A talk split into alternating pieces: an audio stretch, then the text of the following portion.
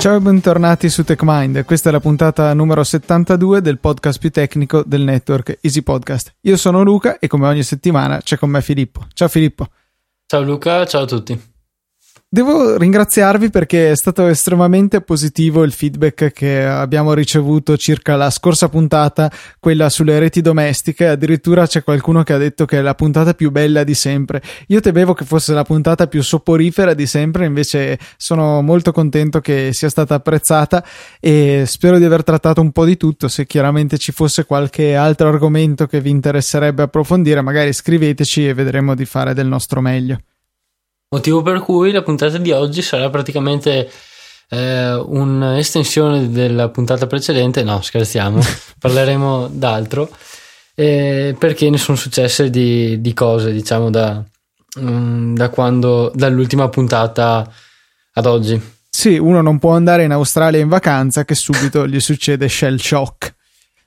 Sì, che non succede direttamente a me per fortuna perché shell shock eh, se non erro dai ricordi de- degli studi al liceo, era eh, una sindrome che si verificava ai, ai, soldati nella prima guerra mondiale, vabbè, eh, ma shell shock è il, um, il, nome che è stato dato eh, ad una vulnerabilità di uh, Bash. Bash, uh, una vulnerabilità di Bash che uh, ha colpito un numero impressionante di sistemi perché eh, essenzialmente tutti eh, i sistemi eh, che ehm, includevano Bash all'interno della propria distribuzione erano affetti da questa, da questa vulnerabilità. Giusto per precisare, Bash è la shell predefinita di OS X e della maggior parte delle distribuzioni Linux.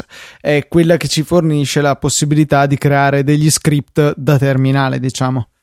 Sì, esatto, la shell è Mm, diciamo un uh, livello mm, aggiuntivo, un, un, interprete solitamente che ci permette di interagire con altri programmi all'interno del sistema operativo e uh, supporta la programmazione, cioè uh, la shell eh, alla shell possono essere impartite istruzioni secondo un determinato linguaggio con una sua propria sintassi e semantica. Quindi non ci limitiamo a lanciare i vari programmi, ma possiamo veramente fare dei programmini completi, if then else, cicli for, insomma un po' di tutto c'è in, in Bash e nelle altre shell. Quindi praticamente eh, possiamo dichiarare funzioni all'interno di Bash, possiamo dichiarare variabili eh, e possiamo effettuare operazioni, se vogliamo dirla così, possiamo gestire stringhe eh, e comunque tutto con l'aiuto, mh, mm, in caso di necessità, di tutti i programmi aggiuntivi che, eh, che sono presenti nel sistema operativo, quindi, nel sistema operativo. Quindi nel caso in cui volessimo, ad esempio, eh, scaricare l'HTML di una pagina da internet ed estrarre tutti i link a file PDF, ad esempio, eh, potremmo usare eh, curl, non, sì, URL, penso sia la pronuncia corretta, eh, grep e sed, ad esempio. Questi sono tre comandi presenti nella maggior parte delle distribuzioni Unix eh, e possiamo utilizzarli, ad esempio, all'interno della shell. La shell, mh, mm, ora non stiamo parlando specificatamente di bash, ma qualsiasi tipo di shell, cosa fa? Eh, è in grado di mh, mm, far interagire il suo ambiente con, eh, eh, anzi scusate, è in grado di far interagire i programmi con il suo ambiente, quindi è in grado di passare un input ai programmi direttamente oppure attraverso delle variabili d'ambiente.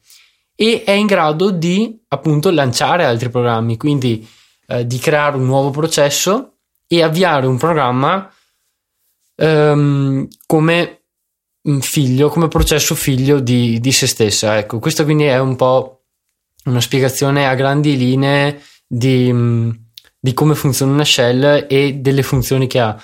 Eh, non abbiamo toccato un gran numero di, di, funzioni della shell perché quelle che abbiamo spiegato eh, sono quelle che ci interessano. Infatti, una volta capiti questi concetti, cioè quello di eseguire altri programmi, condividere le variabili d'ambiente, eh, e la possibilità di dichiarare variabili e funzioni, possiamo iniziare a parlare di qual era la vulnerabilità.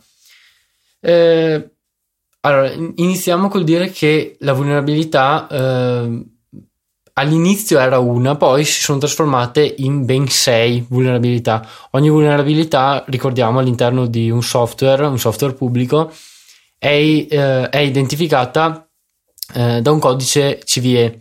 Eh, CVE anno, numero della vulnerabilità solitamente, eh, o meglio, mh, mm, altro identificativo assegnato che non è assegnato per forza in maniera progressiva, però eh, è una un, tutto il CVE è un identificativo che serve per appunto riconoscere la vulnerabilità e parlare della vulnerabilità in maniera univoca eh, tra mh, persone e quindi essere in grado di sapere di cosa si sta parlando.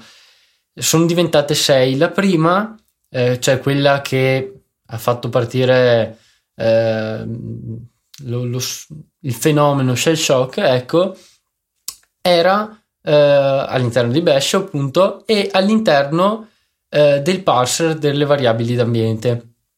Allora, abbiamo menzionato le variabili d'ambiente ma non abbiamo proprio spiegato cos'è.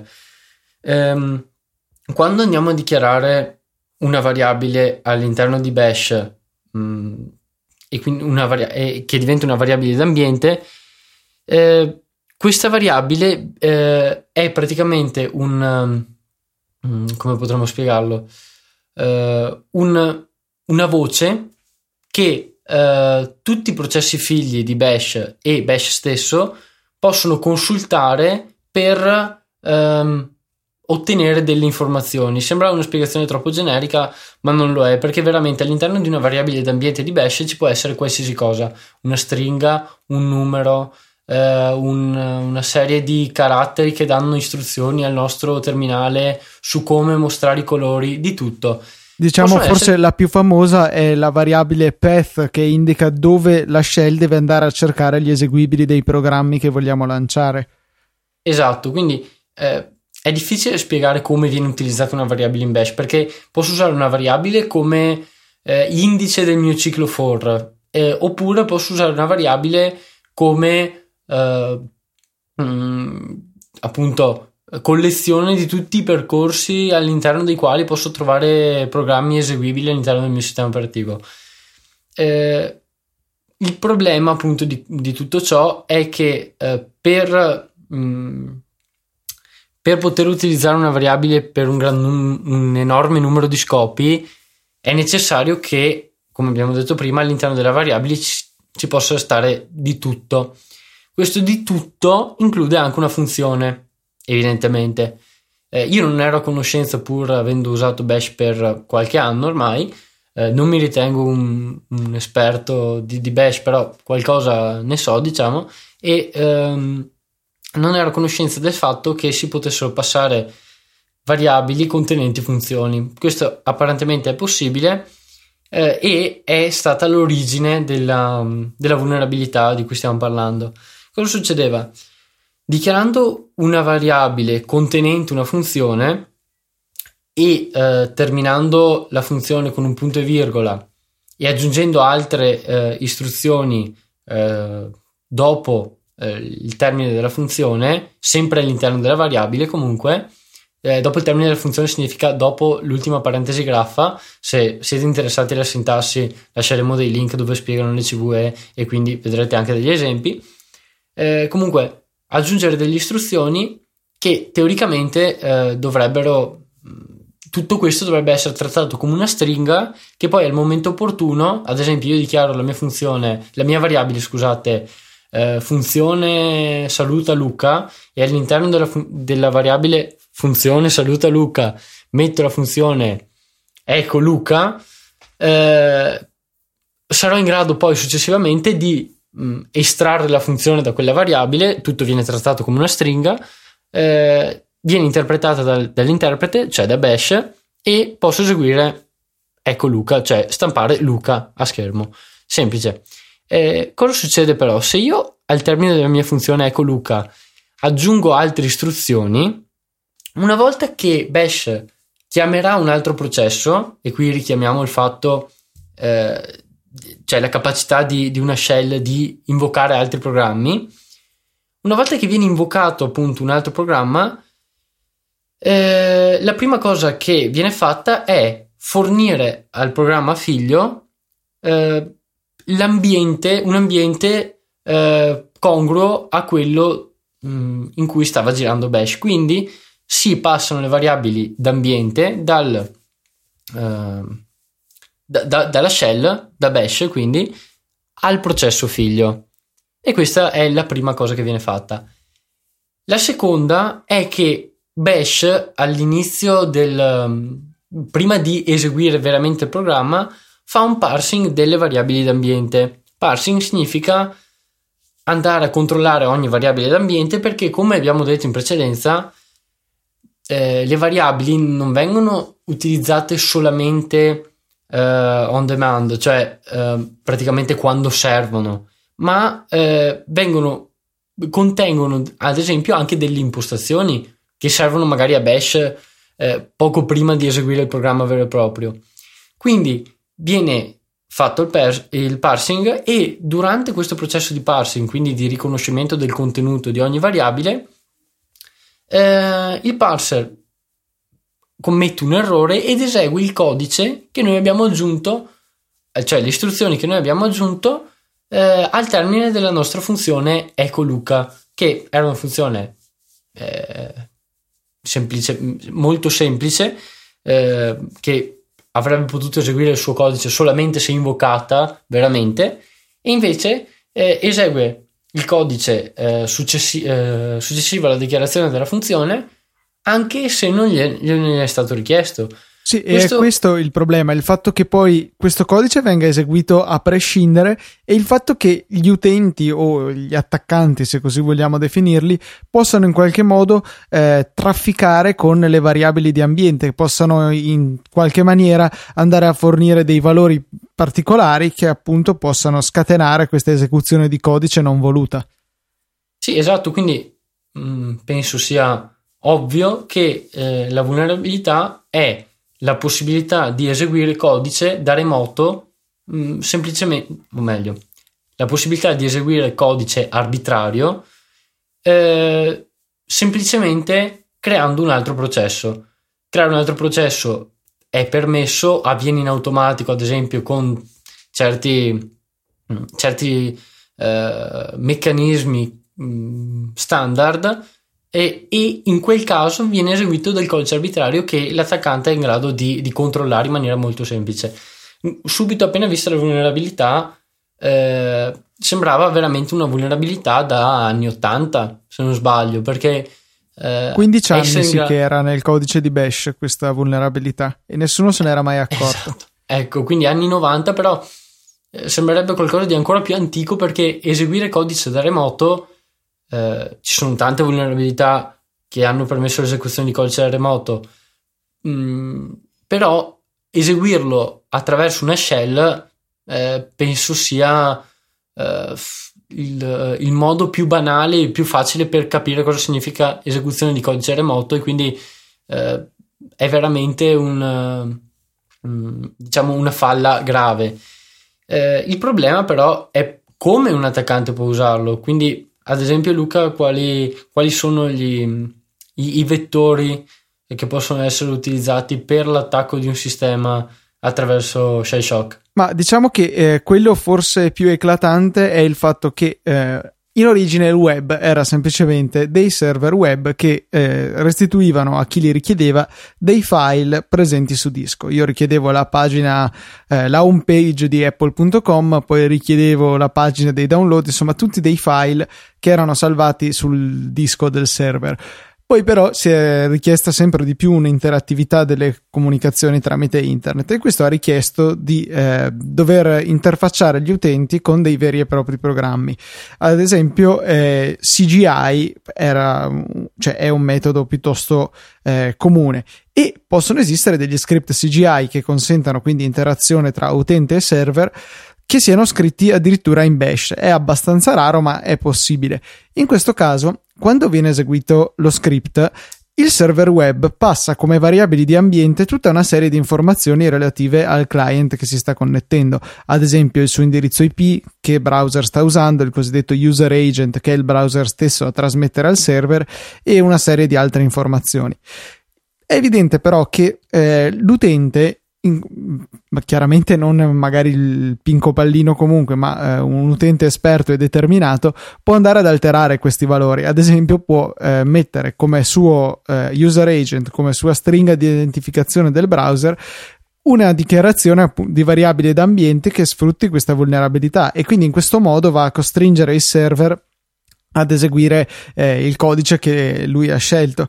Ad esempio, ho visto che un, un hacker cosiddetto white hat, quindi un hacker buono, eh, aveva cominciato a scannerizzare tutto il web per, alla ricerca di questa vulnerabilità e faceva solamente eseguire al server un ping verso il proprio IP eh, in modo da poter verificare chi era vulnerabile a questa falla e ha ricevuto un traffico notevole, per cui eh, soprattutto all'inizio molti server non erano stati pecciati.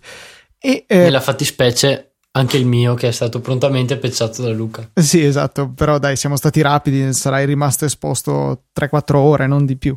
Eh, ad ogni modo, abbiamo poi constatato il fatto che eh, molte persone si ritenevano al sicuro perché magari utilizzavano PHP o Python o chi lo sa altri, eh, altri linguaggi per le proprie interazioni dinamiche col server. Il problema sta nel fatto che spesso queste, questi script scritti in altri linguaggi eh, chiamano la funzione system per eseguire del, dei programmi, degli eseguibili direttamente sul server. Questa funzione però eh, non va direttamente a eseguire il programma richiesto, ma eh, fa nascere una shell all'interno della quale eh, viene eseguito il programma.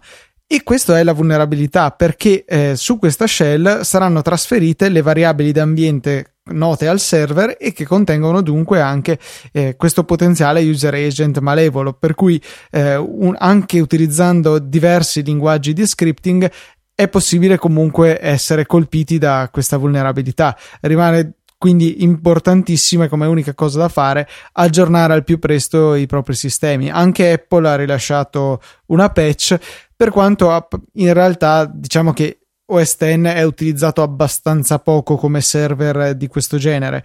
Um, per dire il server SSH addirittura è disabilitato di default, il server web è disabilitato di default, però è interessante il fatto che eh, ho letto che eh, OS X quando eh, fa le sue richieste di HCP, quindi come abbiamo eh, discusso in, in larga misura la puntata scorsa, richiede a un server presente sulla rete quale IP deve assumere il sistema e poi quale DNS usare eccetera eccetera eh, sist- OS X va anche a eseguire degli script eh, in risposta alla risposta, scusate il gioco di parole, del server di HCP. Quindi un attaccante potrebbe mettere in piedi un server di HCP malevolo che dia delle risposte volutamente malformate e contenenti la sintassi necessaria per scatenare shell lock e quindi fare casino nei sistemi del, della gente che si connette. Pensiamo a un ambiente come magari uno Starbucks qualunque o qualunque situazione in cui ci sia un hotspot aperto, eh, è possibile andare a mettere un, un server malevolo che faccia queste operazioni, insomma, per cui anche su OS X vale decisamente la pena di installare questo piccolo fix, sono tipo 3 mega di download e non serve nemmeno riavviare per applicare il, la patch e ho inserito nelle note della puntata che trovate su eh, techmindpodcast.it slash 72 eh, i link per Lion, Mountain Lion e Mavericks, queste sono le versioni di OS X che sono state patchate da Apple. Ecco, quindi sì, eh, come abbiamo spiegato, come ha spiegato Luca, c'è un fix anche per iOS 10, ma comunque mh, mm, diciamo che mh, mm, è, è, difficile essere vulnerabili, cioè, o meglio, è difficile essere colpiti da, da un exploit che sfrutta questa vulnerabilità eh, personalmente, cioè usando il proprio Mac, perché appunto eh, dovrebbe esserci qualcuno che crei, eh, che imposti un server di HCP all'interno di, una, uh, di un wifi pubblico, di una rete wifi pubblica a cui ci connettiamo. Uh, quindi mh, mm, ecco, è un po' comunque laboriosa come cosa, mentre per quanto riguarda un server sul web è sufficiente una richiesta HTTP sì, questa è la vera differenza, il fatto che il sistema sia esposto direttamente alla rete rispetto a un tradizionale client come il computer di tutti noi che è dietro NAT, per cui non è direttamente esposto su internet e diciamo generalmente non si va a connettere a reti poco fidate. Sì, ecco, quindi sta anche a noi magari a non connettersi uh, alla rete di non lo so, Y, tizio Y all'interno di un aeroporto. Eh, è ovvio, connettiamoci Il classico free wifi che c'è ovunque quella rete e non funziona mai. Esatto, quindi sta a noi stare un po' attenti e comunque una volta installata la patch sarà tutto a posto. A differenza di quanto era successo eh, poche ore dopo la vulnerabilità, perché mh, mm, dopo che la vulnerabilità è stata eh, pubblicata, eh, non, non, ricordo dopo quanto perché appunto ero anche un po' sfasato con le ore, però penso dopo una decina d'ore era già disponibile una patch. Installata la patch, molte persone si sentivano sicuro. Problema, dopo un paio d'ore dal rilascio della patch, Travis Ormandi, che è un ricercatore di sicurezza informatica, eh, uno tra i più famosi, penso, e comunque uno dei più capaci, eh, che lavora a Google Project Zero, un progetto di cui parleremo in una delle prossime puntate. Vabbè, dopo qualche ora ha pubblicato sul suo account Twitter un, una sintassi che è in grado di sfruttare la vulnerabilità sfruttando eh, un'altra, eh, in realtà un altro errore nel codice. Quindi si è pensato di assegnare un altro identificativo a questa vulnerabilità perché ehm, praticamente c'era un'altra vulnerabilità eh, all'interno del parser. Eh, la vulnerabilità ovviamente, visto che abbiamo spiegato che poteva essere usata per attacchi su larga scala e quindi era un, un'importante falla, ha attirato l'attenzione di molte persone, molte persone che si sono messe ad analizzare il codice di Bash. Quindi dopo alt- queste altre due vulnerabilità, quindi prima vulnerabilità e vulnerabilità anche dopo la patch, quindi dimostrazione che la patch era incompleta eh, e eh, necessità di un'altra patch, sono stati trovati ben altri quattro errori, eh, altri quattro bug all'interno del codice. Due erano ehm, eh, degli accessi out of bounds all'interno degli array utilizzati per eh, all'interno di alcuni array utilizzati da alcune strutture presenti nel parser di Bash eh, che queste due, due, vulnerabilità sono state chiamate eh, Redir Stack e Word Line Number dal nome delle funzioni essenzialmente all'interno del codice eh, in cui sono presenti le vulnerabilità. Un'altra è un off by one error, quindi eh, un, um, un, andare oltre uh, di un elemento nel, nell'esaminare ad esempio un, un array all'interno di un loop, di un ciclo quindi abbiamo un ciclo di 10 elementi e facciamo operazioni di qualsiasi tipo anche sull'undicesimo, che in realtà è memoria casuale, non è stato inizializzato o mh, mm, chi più ne ha più ne metta, comunque è comunque un, una falla di sicurezza.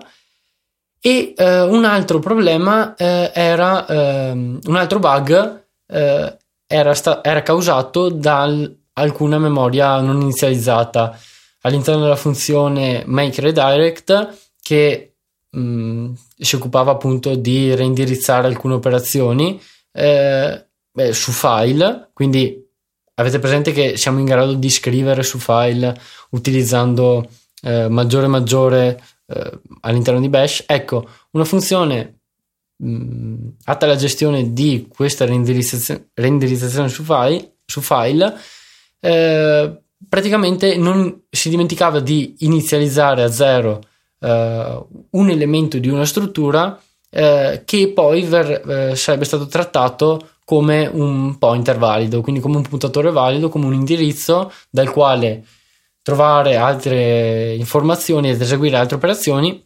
E quindi se si è in grado di controllare ehm, questo puntatore, quindi questo valore, si è in grado di andare a eseguire codice all'interno della macchina eh, in maniera arbitraria. È un po' diverso dalla prima vulnerabilità perché non andiamo a eseguire magari direttamente delle, eh, delle delle istruzioni di Bash, quindi ad altissimo livello, a livello del, dell'interprete, ma magari siamo in grado di, attraverso tecniche speciali come ad esempio ROP, eh, Return Oriented Programming che abbiamo già spiegato se non sbaglio, anzi sì, abbiamo già spiegato sicuramente, eh, bene, grazie a tecniche del genere o comunque altre tecniche di controllo della memoria, eh, siamo in grado di eseguire codice comunque all'interno della macchina. Diciamo che eh, sembra come che Bash eh, abbia subito un nuovo influsso di attenzione dopo Shell Shock.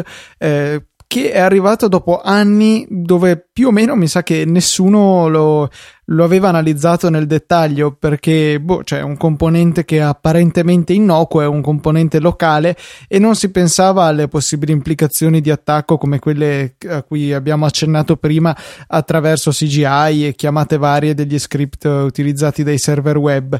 Per cui adesso che eh, è stata riportata sotto le luci della ribalta, eh, moltissimi hacker si sono messi ad osservare il codice, a studiarlo e cercare di vedere cosa c'è che non va.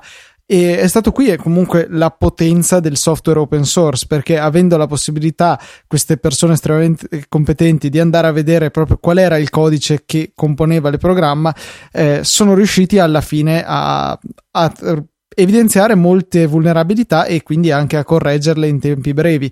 Se fosse stato closed source, eh, magari qualcuno dopo avrebbe trovato per caso il bug, ma non ci sarebbe stato questo influsso di attenzione che ha portato a risolvere questi problemi. Al contempo, però, vediamo che open source non è garanzia di infallibilità.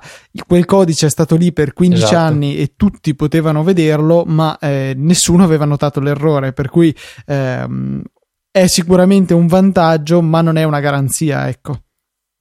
Sì, quindi eh, come era successo per OpenSSL che eh, pur essendo open source nessuno aveva notato la vulnerabilità di Heartbleed quando era stata eh, aggiunta al codice, ecco, eh, introdotta nel codice, scusate. Eh, quindi anche qui eh, si vede che comunque un progetto open source non è detto che mh, mm, essendo open source abbia meno vulnerabilità uh, o ne abbia di, di, più lievi perché non è detto che comunque tante persone si mettano a fare auditing de, de, del codice all'interno di, di, tutto il progetto.